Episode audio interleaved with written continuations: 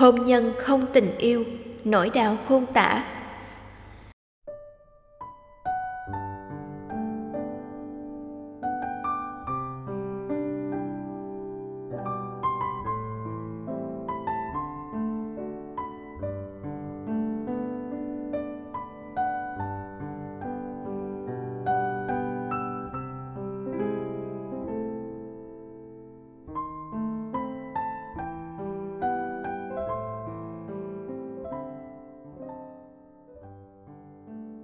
Bạch thầy, con xây dựng gia đình muộn.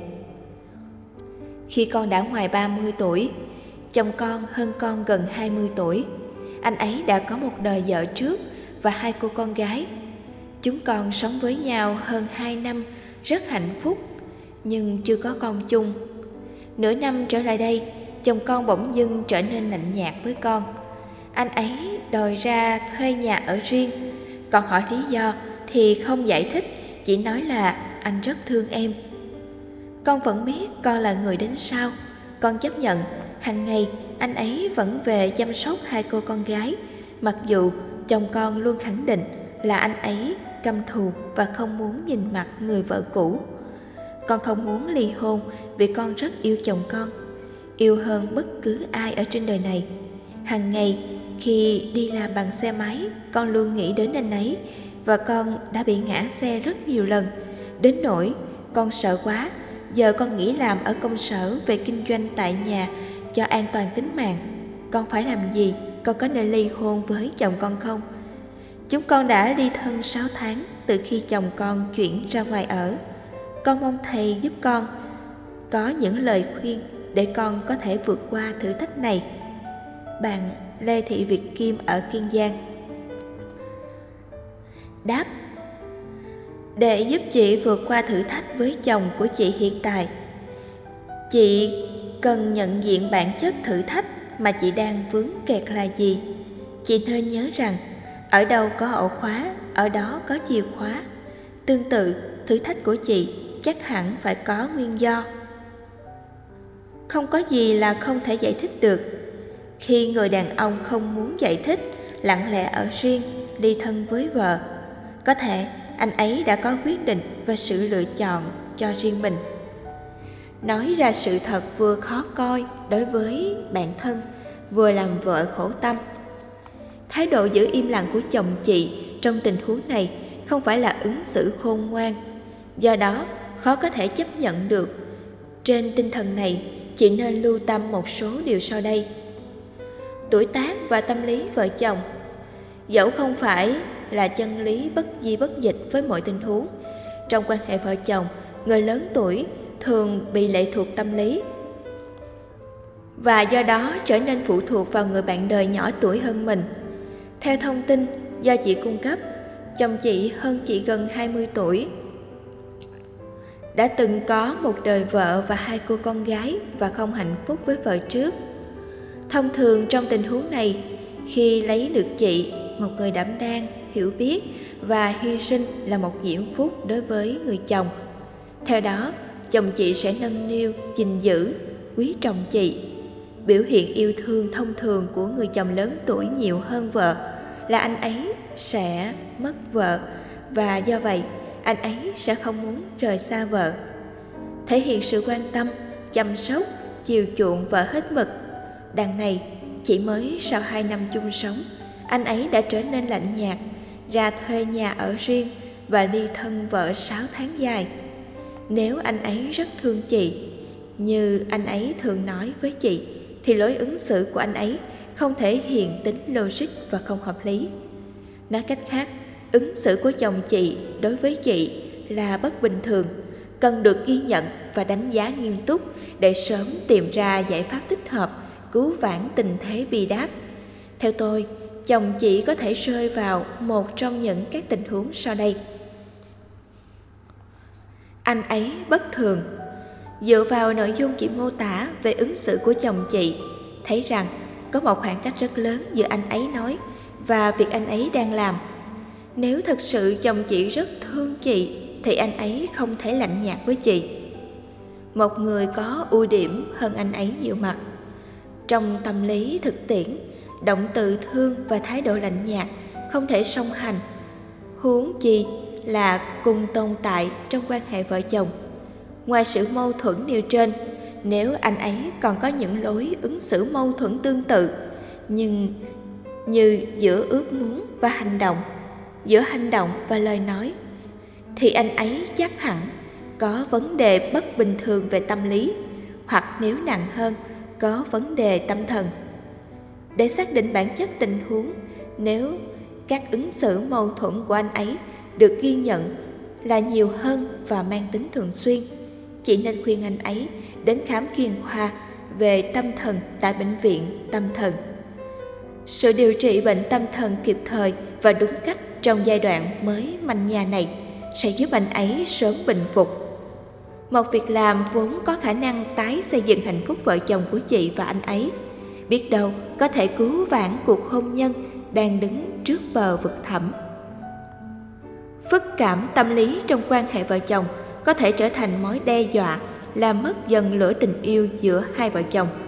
Nếu phức cảm tâm lý của chồng chị là một rối loạn tâm lý dẫn đến rối loạn hành vi ứng xử nhất thời, thì công việc chị nên làm là tìm hiểu nguyên do, giúp chồng chị khắc phục và vượt qua. Thành công từ nỗ lực này là cách mang lại hạnh phúc cho gia đình chị.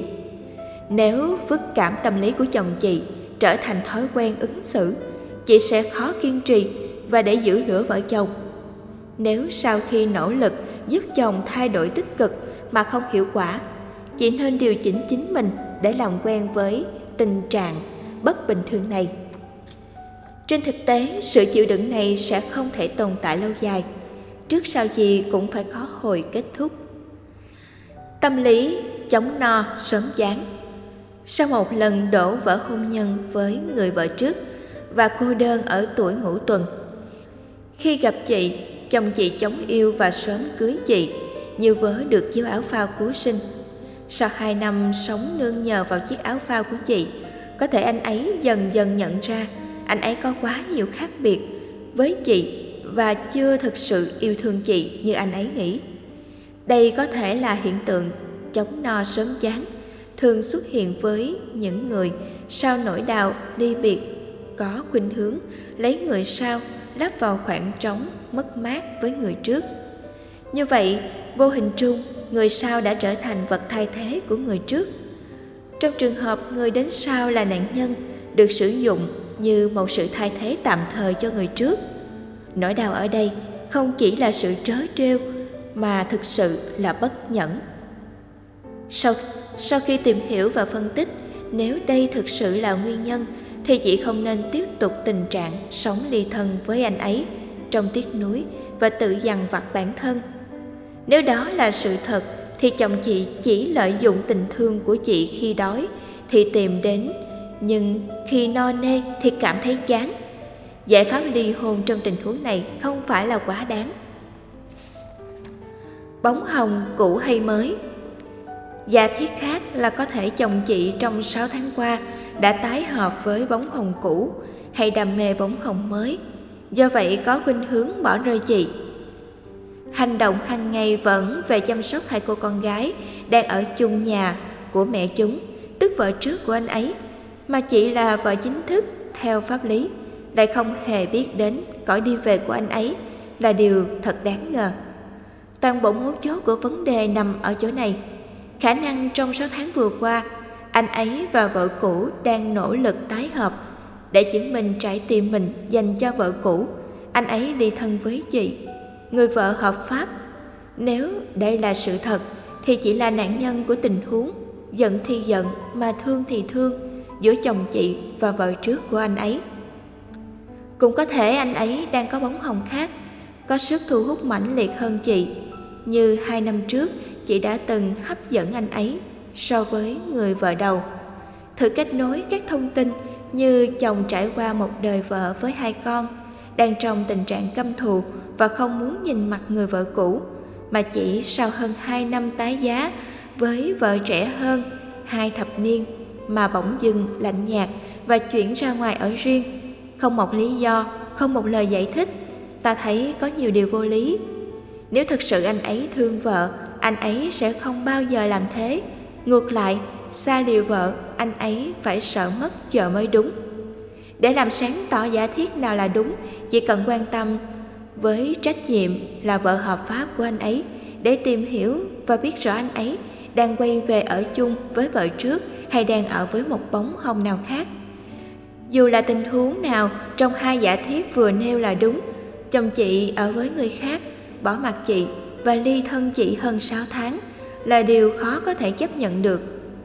Làm vợ kế hợp pháp không chỉ là cái quyền, chị cần có trách nhiệm tìm hiểu nguồn gốc của sự ở riêng của chồng chị. Sau khi tận tư mọi việc, tôi tin rằng chị sẽ có quyết định sáng suốt, chọn cho mình một hướng đi không còn vướng lụy, kết thúc lưu luyến, bi lụy để hướng tới một tương lai tươi sáng. Nỗ lực vượt qua bế tắc. Dù bất kỳ giả thiết nào trong những điều trên là đúng, chị không nên tự làm khổ mình, chẳng hạn như do tiếc nuối anh ấy, chị đã bị ngã xe rất nhiều lần. Trong quan hệ vợ chồng, tình yêu tích cực phải là hai chiều như sự hỗ tương. Trò chơi trốn tìm hiện tại của chồng chị chỉ làm chị thêm mệt mỏi, thậm chí phải chịu nhiều thiệt thòi và tổn thất.